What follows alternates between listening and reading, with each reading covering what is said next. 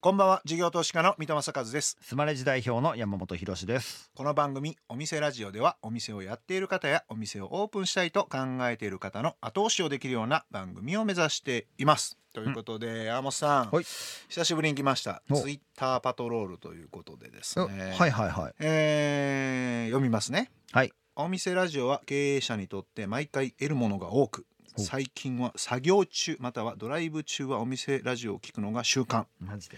各業界でご活躍中の社長の話を気軽に聞ける機会なんてめったにないから長寿番組になってほしいってことですね。めちゃくちゃすごいじゃないですか。スポンサー様スマレジ様どう思われてますか？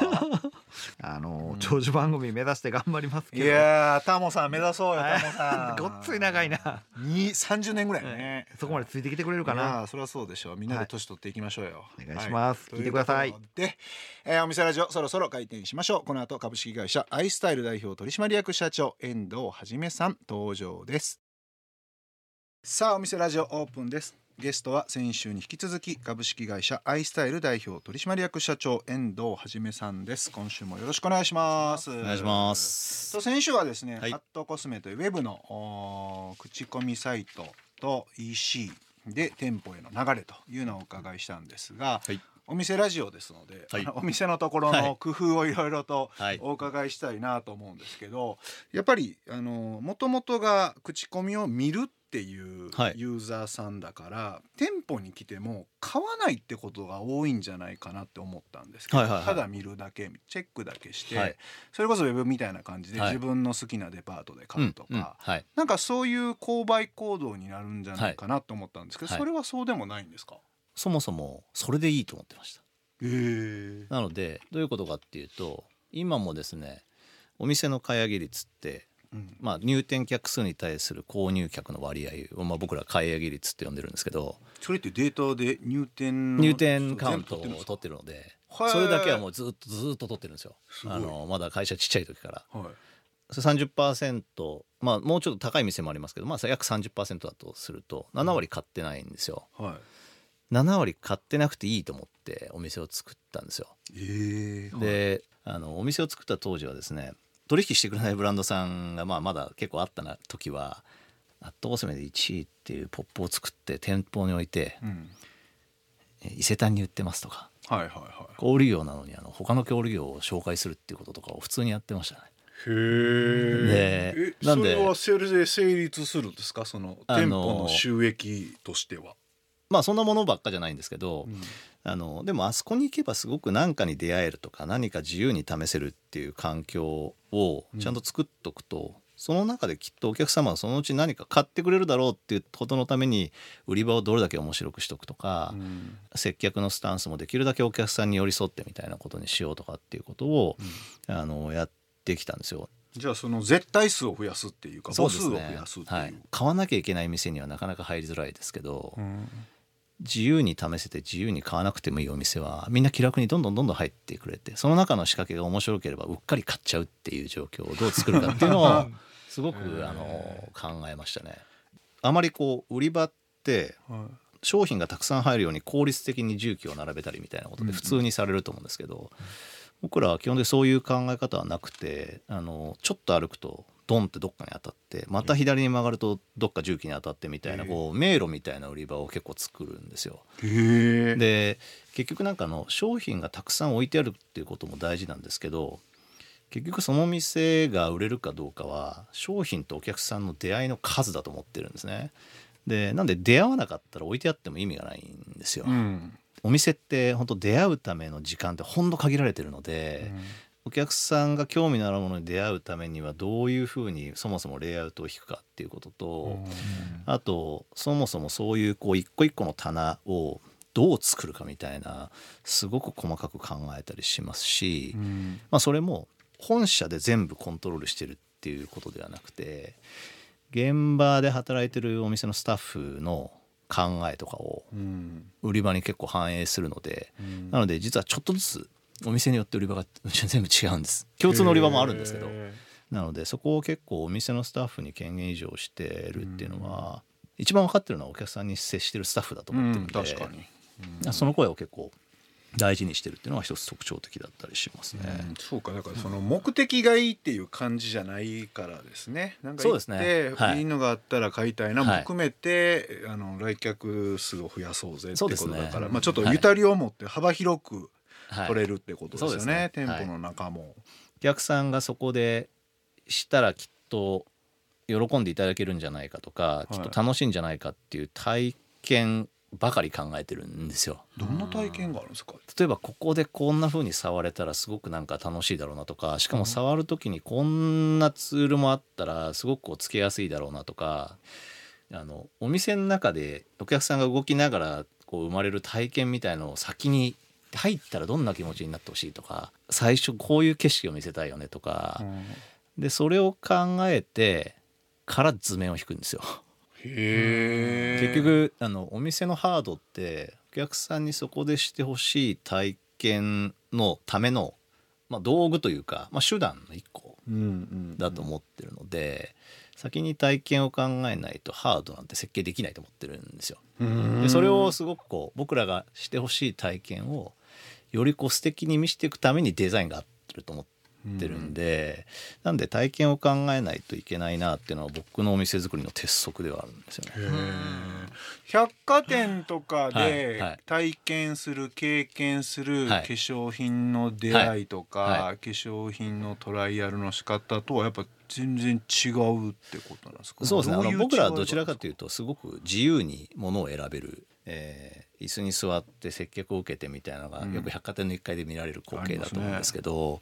あの僕らはそんなことをしなくても別に普通にお客様が自由にお店の中をこう歩きながら気になるものがあったらそのブランドもこう自分で手で試して、まあ、違ったらうんなんかちょっと違うなって、うん。あのまたその試したコットンをポッてそこのゴミ箱に捨てて行ったりできるんですけど、まあ、聞きたかったらスタッフをこうちょっと見て「あちょっといいですか?」って声をあのお客さんからお声掛けしてもらったりとかうちのスタッフが何か気になってるものありますかって聞いたりするっていう感じなんです。ごくこうそもそも距離感が対面の距離感というよりもどっちかというと側面の距離感に近いっていうか。なるほど。我々化粧品をデパートで買ったことないからあんまりピンとこなかったですけど、はい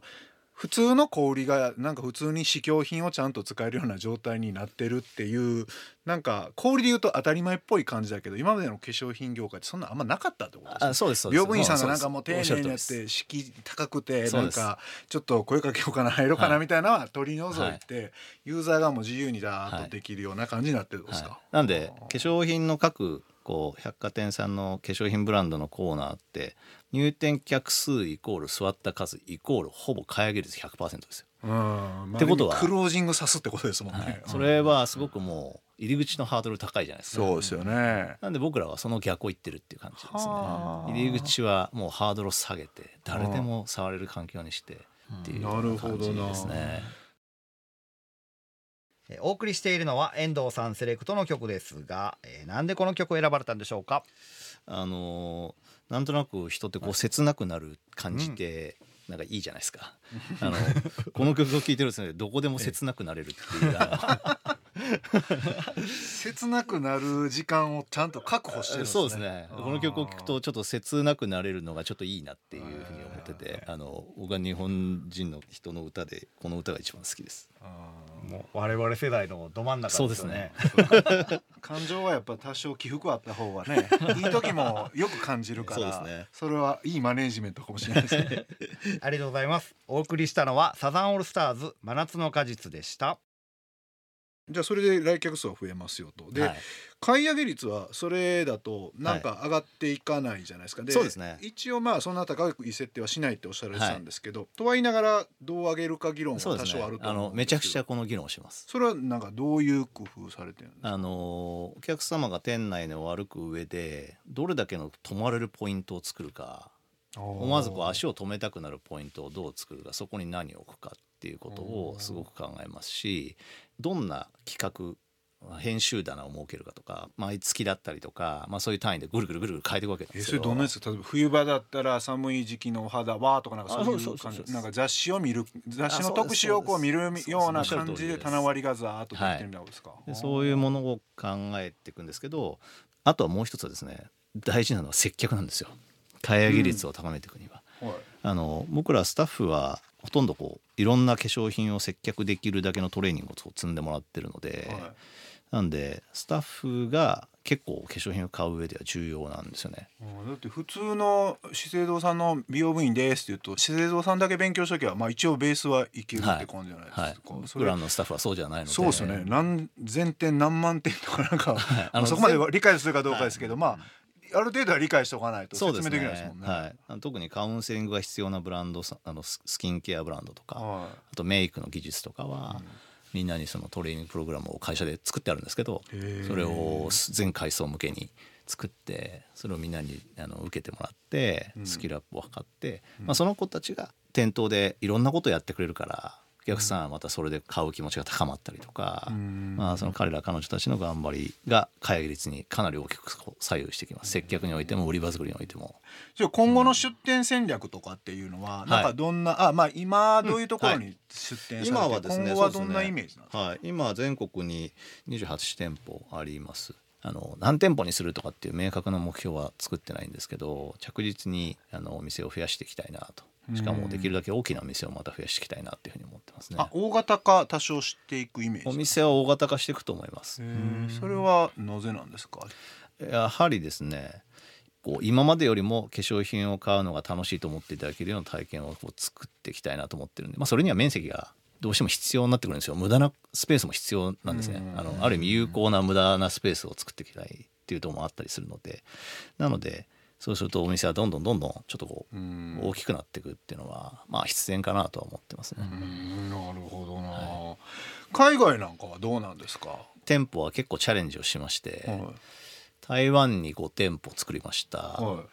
香港も一時期6店舗まで作りました。タイは2店舗作りました。いはい。今はですね、香港に3店舗が残ってるだけです。えー、それはまあやっぱコロナですか？えっとコロナもあったんですけど、うん。一番の要因はあの日本でこう僕らが今持ってる競争力みたいなものが、まあ、海外ではちゃんとこう持てなかったっていう感じなんですよね。はいでそれは僕の反省でもあるんですけど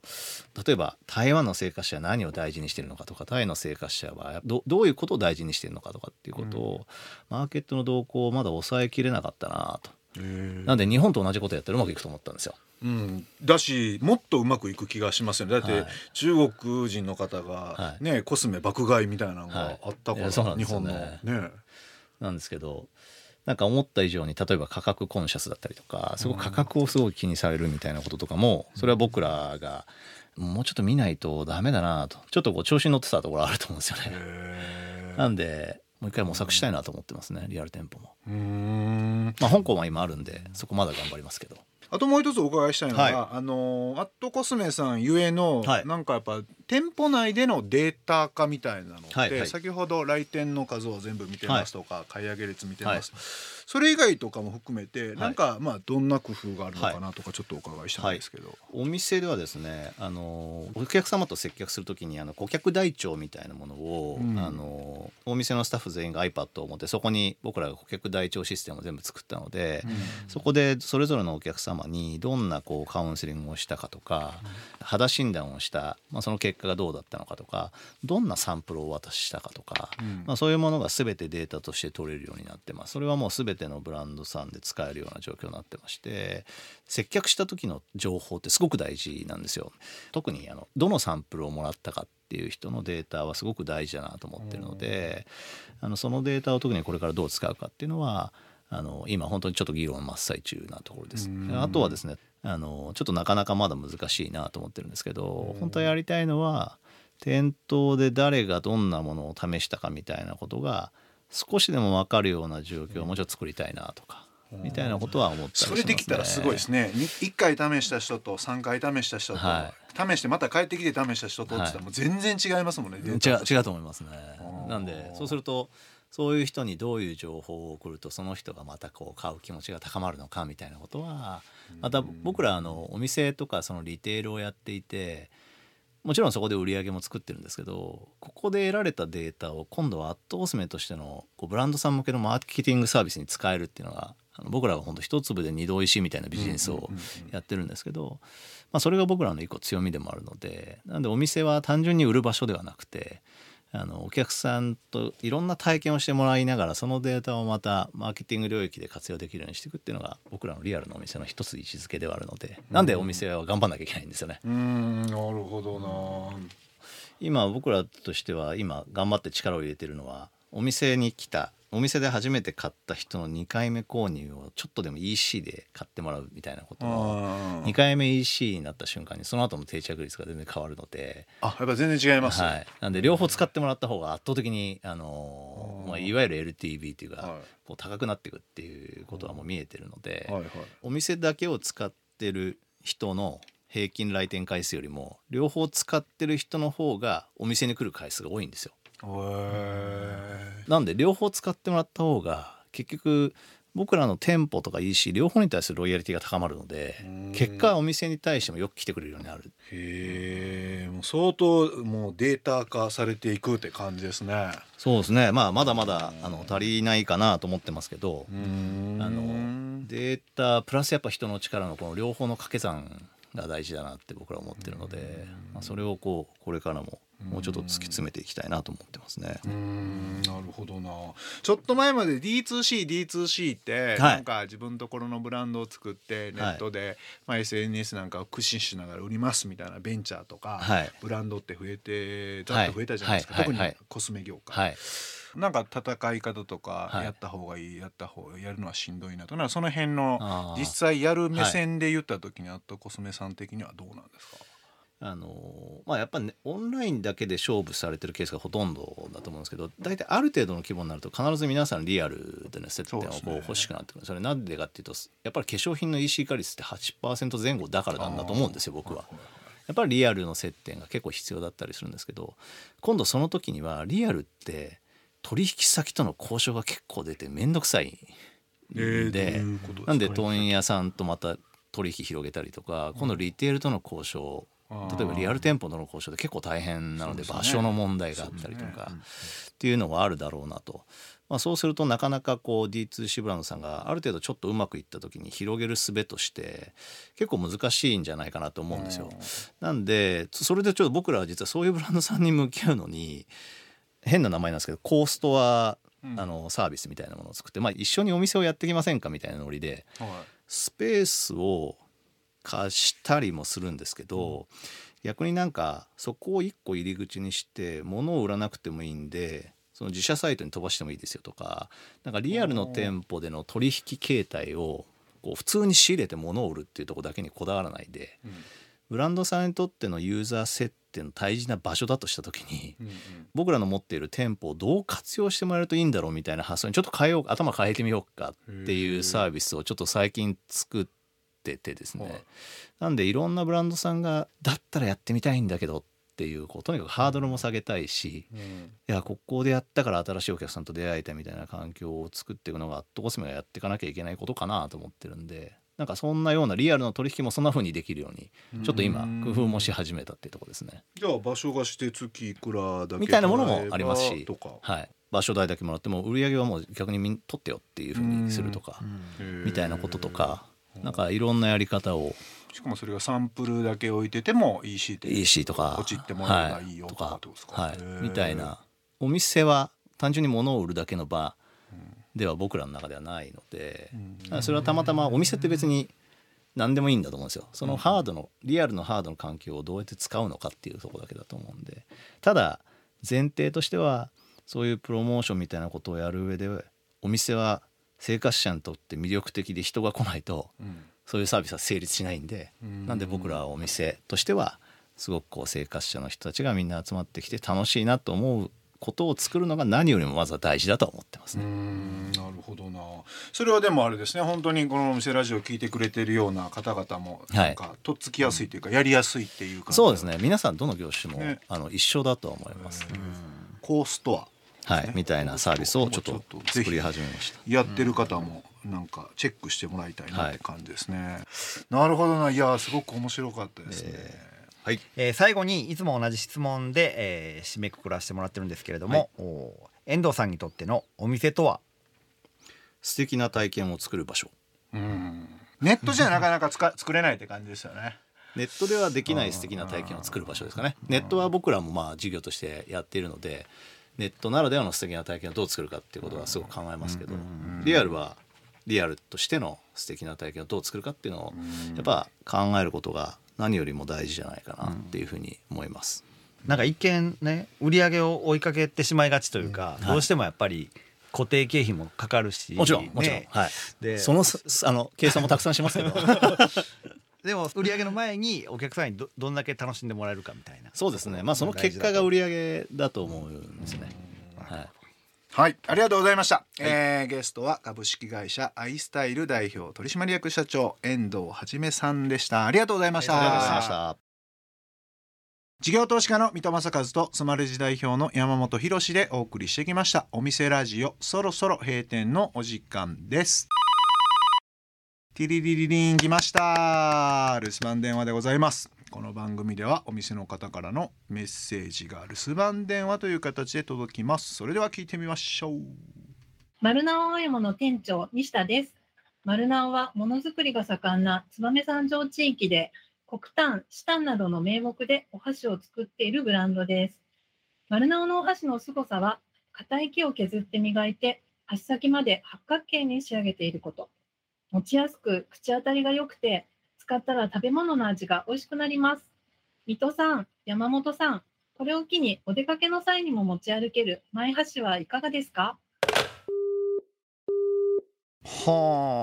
あ。はあマイ箸すごいね。マイ箸の発想なかったな。うんいくらぐらいするんやろ？これでもね俺いつも箸見る時思うのは、い。うん。このね箸先なんですよねへえやっぱ箸先がどれだけ丁寧かっていうので、箸の良し悪し俺出ると思うんですよ。あそうなんですうん。かこれやっぱ八角形に仕上げてるっていうのは、まあ俺みたいなやっぱり芸術家からすると俺みたいな。これは芸術点高いです。あそうなんはい。でまあホームページ見させてもらいましたけど綺麗な箸ですわ、わちょっと欲しいな、うん。ぜひ皆さんスマレジを使っているお店丸直青山の店長西田さんうんに箸を買いに行ってくださいあ行きましょうはいありがとうございます、ありがとうございましたということで山さん、はい。2週にわたって遠藤さんのお話を伺ったほうほう。ヒロシのコーナー。どうも、えー店舗を出す前にね EC とかその口コミの方からあのウェブの方でのうん。成功があっての出店っていうことで最近の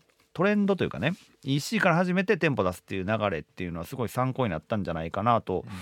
思いましてで物はネットで買えるんだからうん。あの店舗の役割って何なんだと。体験する場物よりこと商品みたいな。はいはいなんかそういう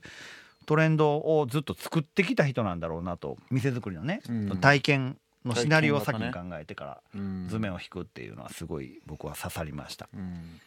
まあウェブで収益上げてるから店舗では多少勝負できるっていうのもあるからまあちょっと皆さんがいきなり再現性のあるパターンかというとちょっとクエスチョンかもしれないですけど、うん。でもまあウェブでね反応やっぱ見てやっぱり初期コストかかんないようにいきなり店舗じゃなくって、とりあえずお客さんの反応から見ていくって絶対大事ですよね。ね。まあ、リーンスタートアップとかって言いますけども、コストかけずにまずは反応を見て売れるかどうかをやっていくということですね。えーいろいろと勉強になりました。えーさてお店ラジオでは番組の感想や我々二人に対する疑問質問など皆さんからのメッセージもお待ちしていますメッセージの宛先はメールアドレスお店アットインター FM.jp お店アットインター FM.jp までお送りくださいスマレジの公式ツイッターでもメッセージを受け付け中です。ハッシュタグお店ラジオとつけてつぶやいてください。また放送から1週間はラジコのタイムフリーで聞けることはもちろん OD や YouTube でも配信中です。詳しくは放送後期をご覧ください。他にも音声メディア Voicy では放送で紹介しきれなかった未公開部分なども配信していますのでそちらもぜひ聞いてください。それではそろそろお店じまいにしましょうここまでのお相手は三戸政和と山本博士でした。お店ラジオまた来週ご来店お待ちしています